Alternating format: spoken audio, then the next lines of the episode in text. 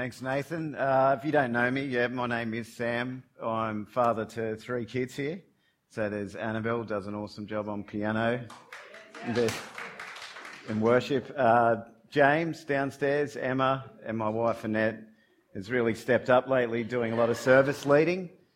And uh, James is here. James, you're down. You're not downstairs. Oh, that's good. I'm glad you're here to hear this. well, listen, uh, I'm going to talk to you today about fear, and we're going to dive into that in a variety of ways. And I've got a good story to share personally on that. Um, but, but we're going to be going through Ezra, and we've been doing that. Nathan's done a couple of weeks already on Ezra, and we're up to Ezra 3, verse 3. And Nathan came to me and he said, Oh, look, can you preach on this, uh, preach on this Sunday? And I, I thought, Oh, okay. And you have your usual bit of fear that strikes you when the pastor asks you to do that. But then he goes, Oh, there's one verse. And I'm like, How am I going to preach on one verse for 30 minutes? But as the week's gone on, I'm actually more fearful about keeping it to 30 minutes now. But we are going to dive in on this because this is where the, the people who were in exile in Babylon for 70 years, they've now had King Cyrus said, You guys can go back. I give you permission to rebuild that temple. I'm going to help you do it. And they're on their way back to do it. And when they get there, despite the fear of the people around them, they built the altar on its foundation and they sacrificed burnt offerings on that to the Lord both morning and evening sacrifices.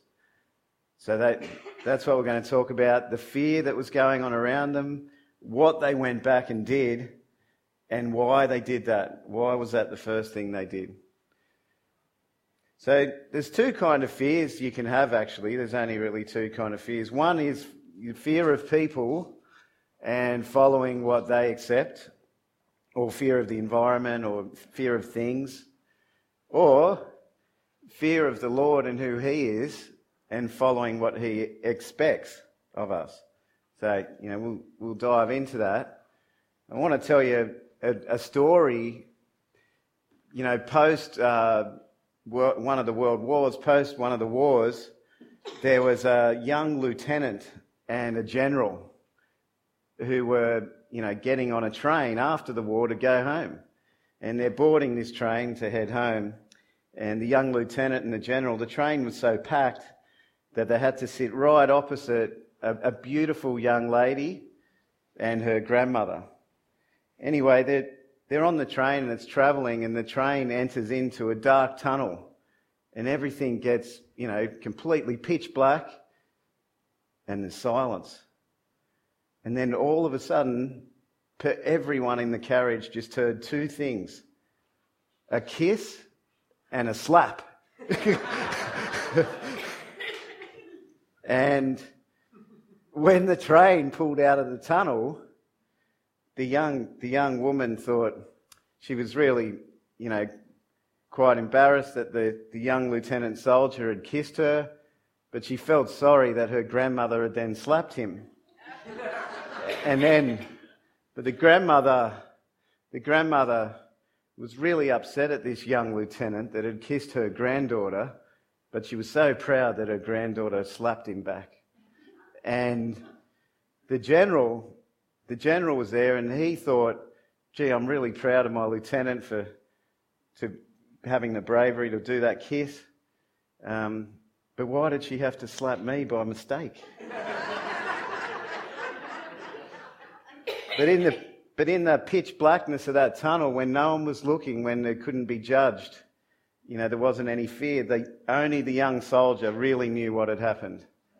He knew that in that moment he got to kiss a beautiful girl and slap his general. so,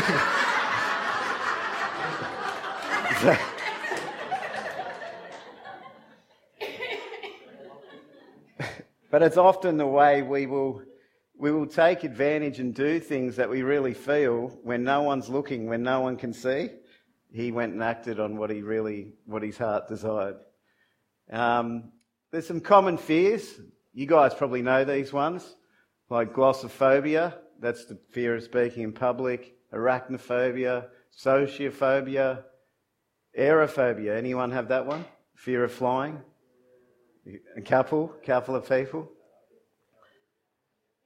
But did you know there's almost an infinite list of these phobias?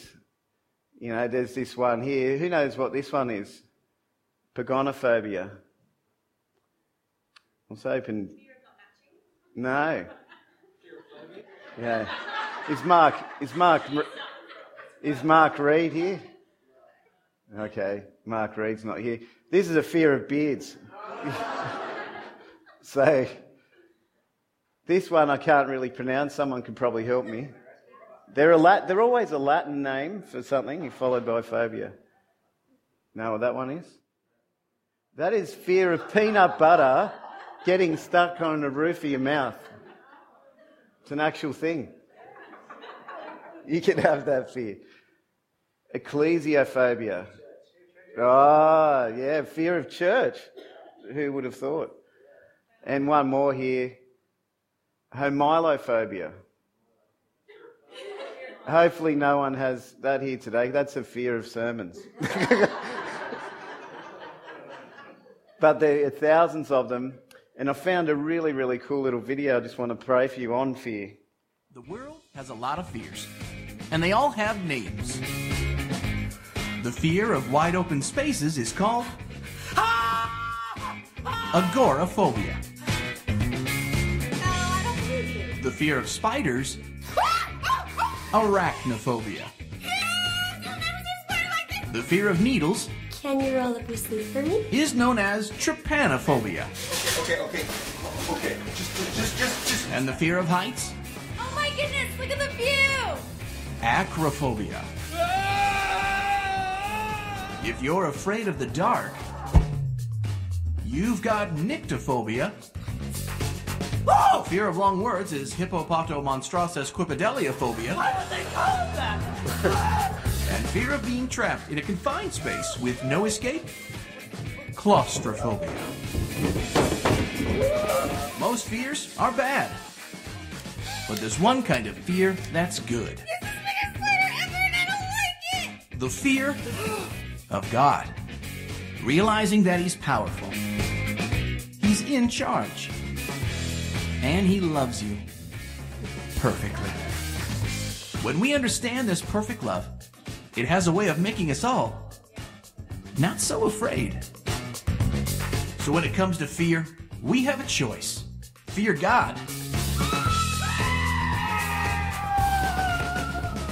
Or fear everything else. Which, by the way, is called panophobia.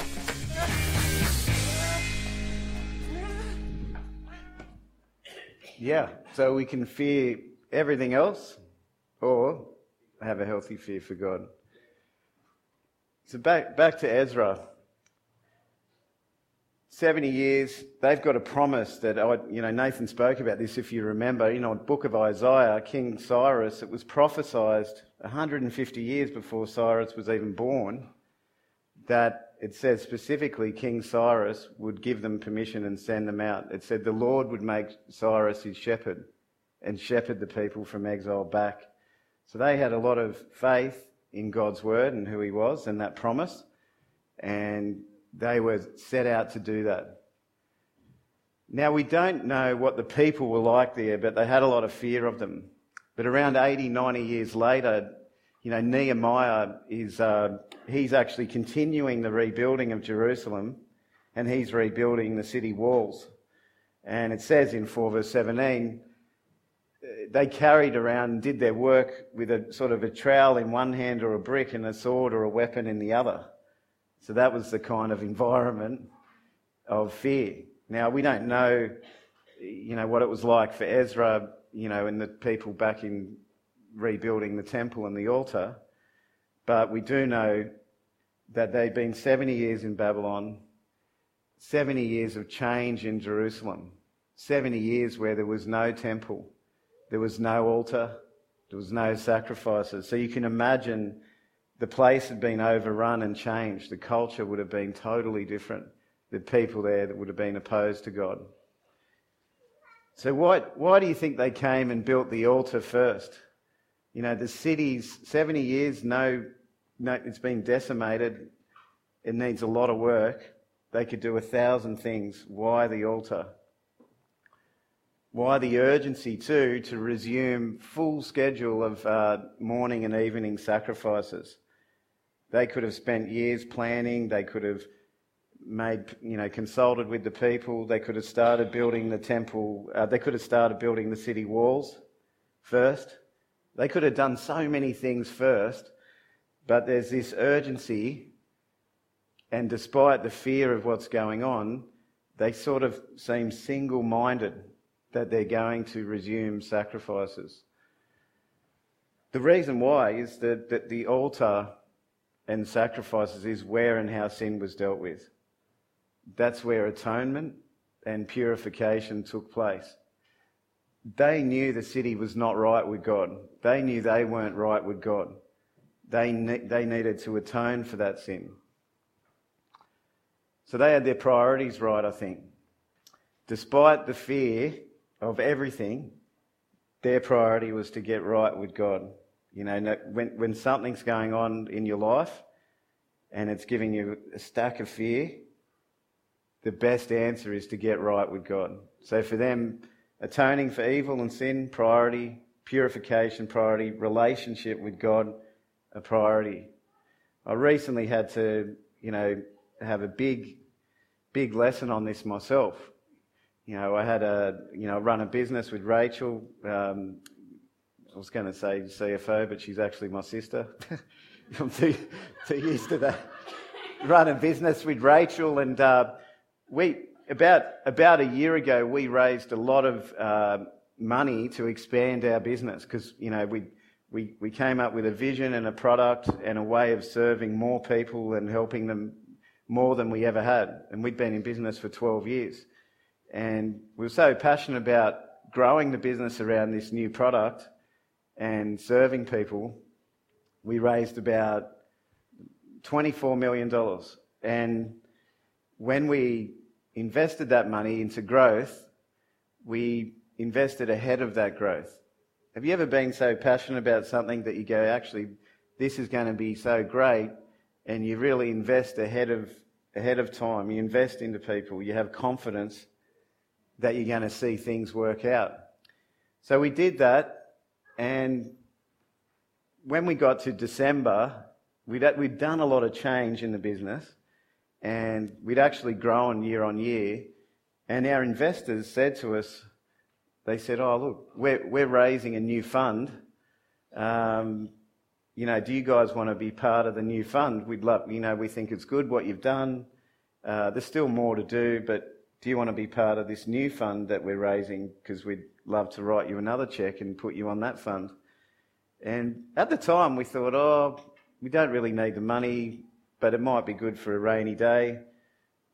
You know, and we said, "Actually, yeah, okay." So in December we signed what they call a term sheet for another $10 million in the business. Now, what, what happened is in, in our haste to see something great happen from this new product and b- invest this money ahead of growth, we had skipped a lot of foundational building in the business and it had created a change in the company's culture. Um, and there were things that weren't quite right, that weren't going to deliver the growth that we needed to justify the size of the investment. So we were seeing that growth, but not, not sufficient. So anyway, in January, we had a result that was like 50% below where we should be on our revenue. And we sort of had 2 million in revenue and 5 million in expenses. So that evaporated $3 million in a month. And then in February, it happened again. And that was six million in two months. And you just cannot keep burning that amount of money. But we thought, well, look, there's stuff to fix. That's highlighted some problems to fix. But we have this extra 10 million coming in, and that'll give us six, nine months to fix it. Uh, but then, right on the last day of February, the investor comes to me and says, uh, you know, that extra 10 mil, uh, well, that one, first of all, they became very hostile at the poor results and, you know, very fearful themselves. They said, well, we're not going to put that in. And I said, well, how much of it aren't you going to put in? They said, none of it. So I'm like, okay. So the reality of that meant that we immediately had to remove around one and a half million dollars a month in cost out of the business. So that, that meant, you know, 50, 60 people had to lose their jobs.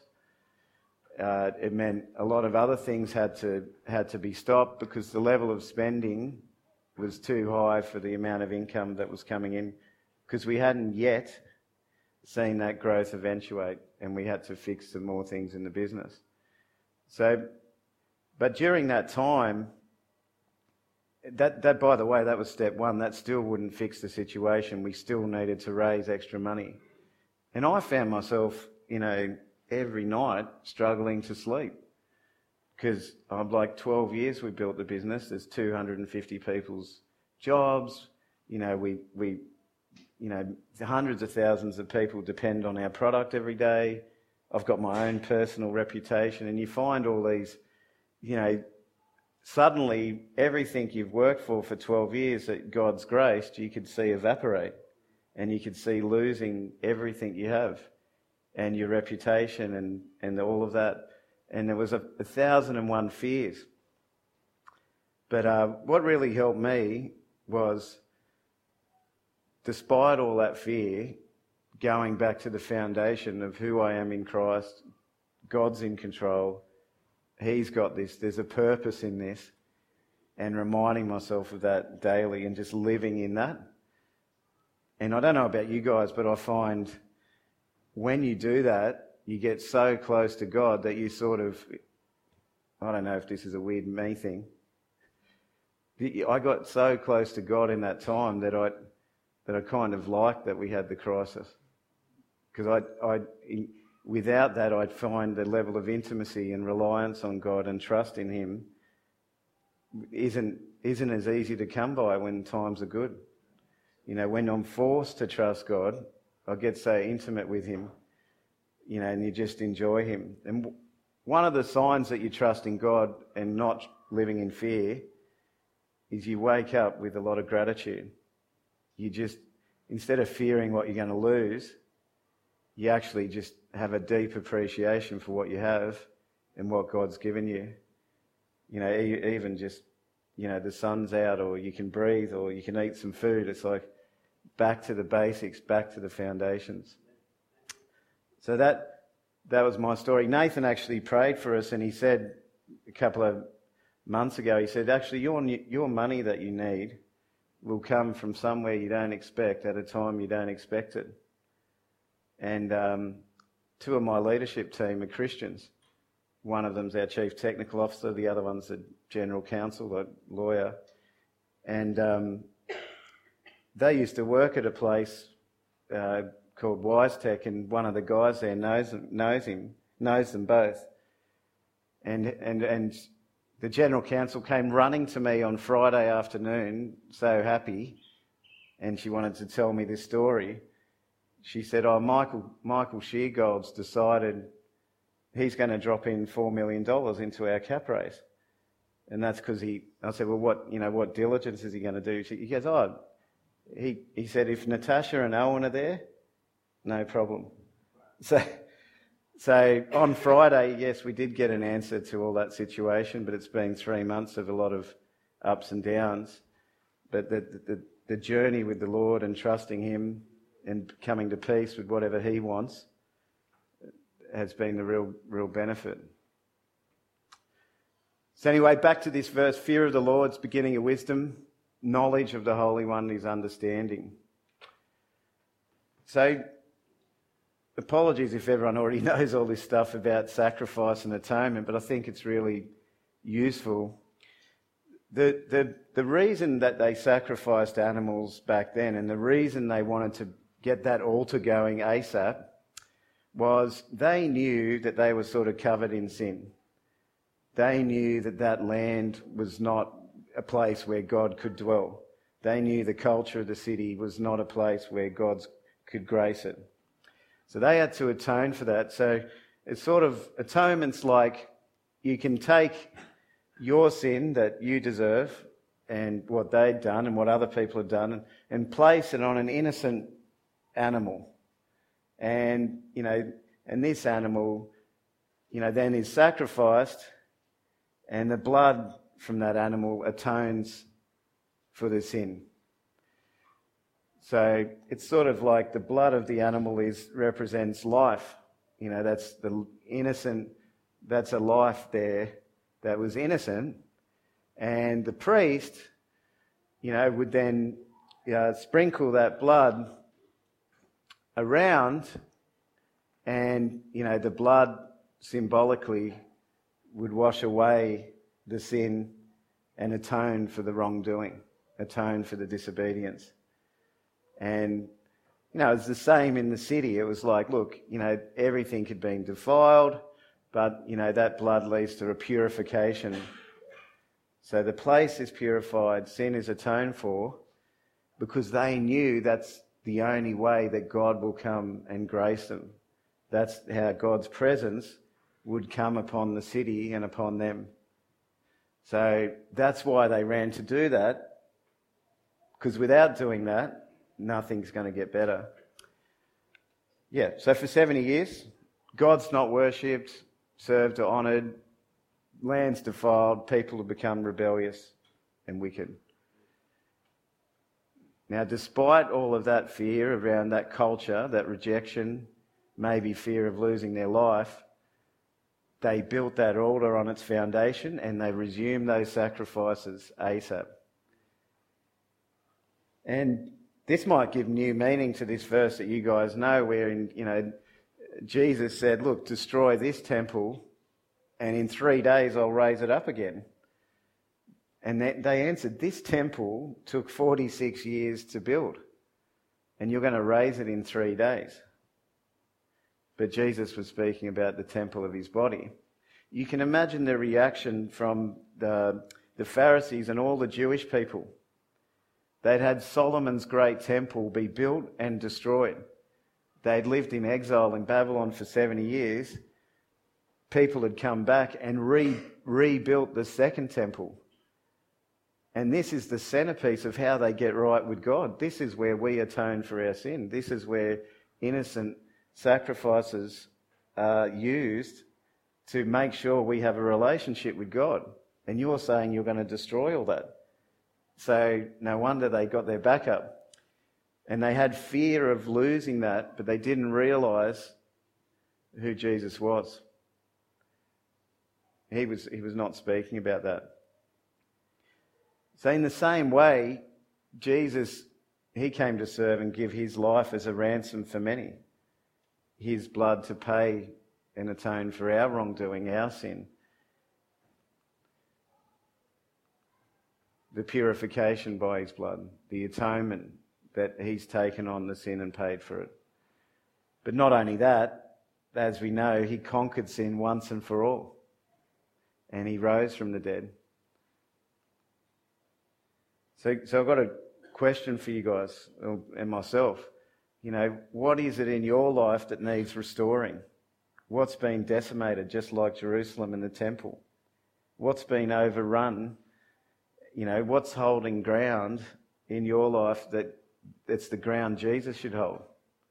What needs that restoration? Because that's the that's the awesome news about God is it doesn't matter what any of that is. He's more powerful than that. His blood, His grace, His mercy can restore anything in your life.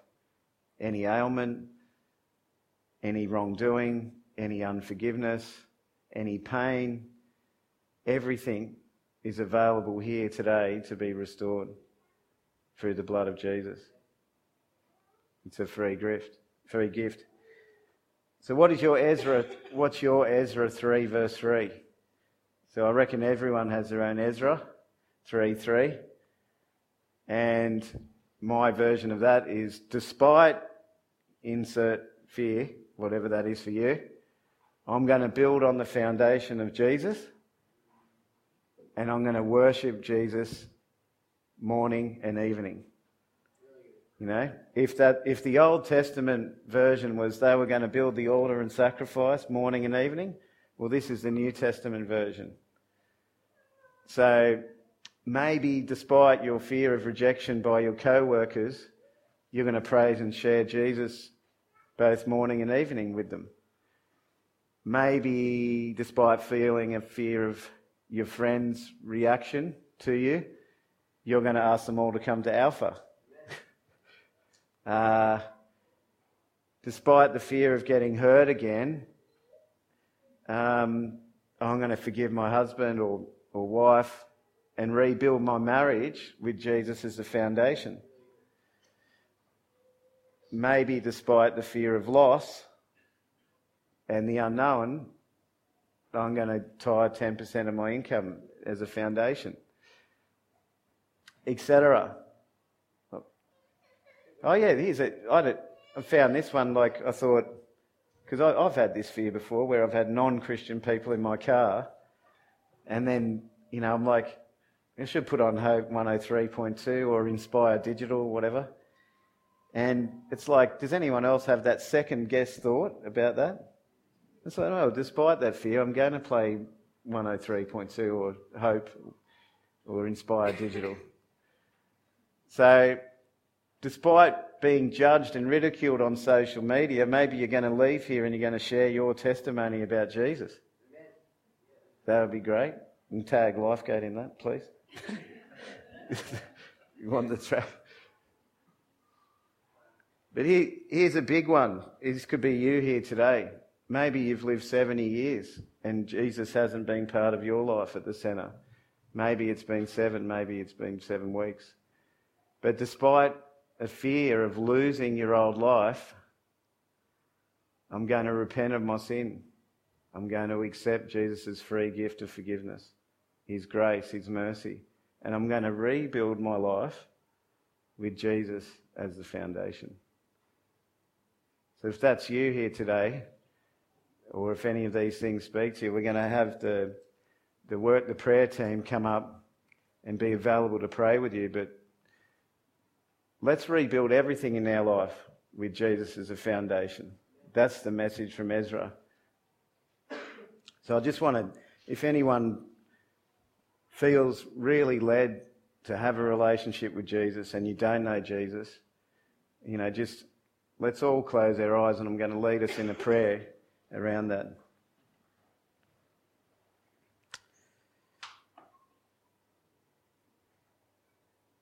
Dear Lord, I'm sorry I've sinned against you.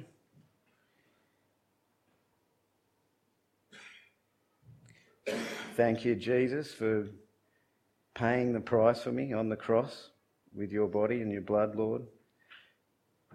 I want to follow you the rest of the days of my life. So if you prayed to repent of your sin and accept what Jesus has done on the cross and follow him the rest of the days of your life, you are now fully restored. and that's an amazing, amazing thing the grace of God and the mercy to restore us through the innocent sacrifice of his son, who didn't deserve any of it. So if you prayed that, you're now a Christian. Um, grab someone and speak to them. Speak to me or, or, or Nathan or anyone that you know in the church feel comfortable with. And if anyone else here today is suffering from a fear and it might seem overwhelming, or something in your life that you want to see restored and made right, the right foundation to be established, I invite you to come up with the prayer team, and can I ask those people to come up now? And get get the prayer. That the, that forgiveness is here, that restoration is here today.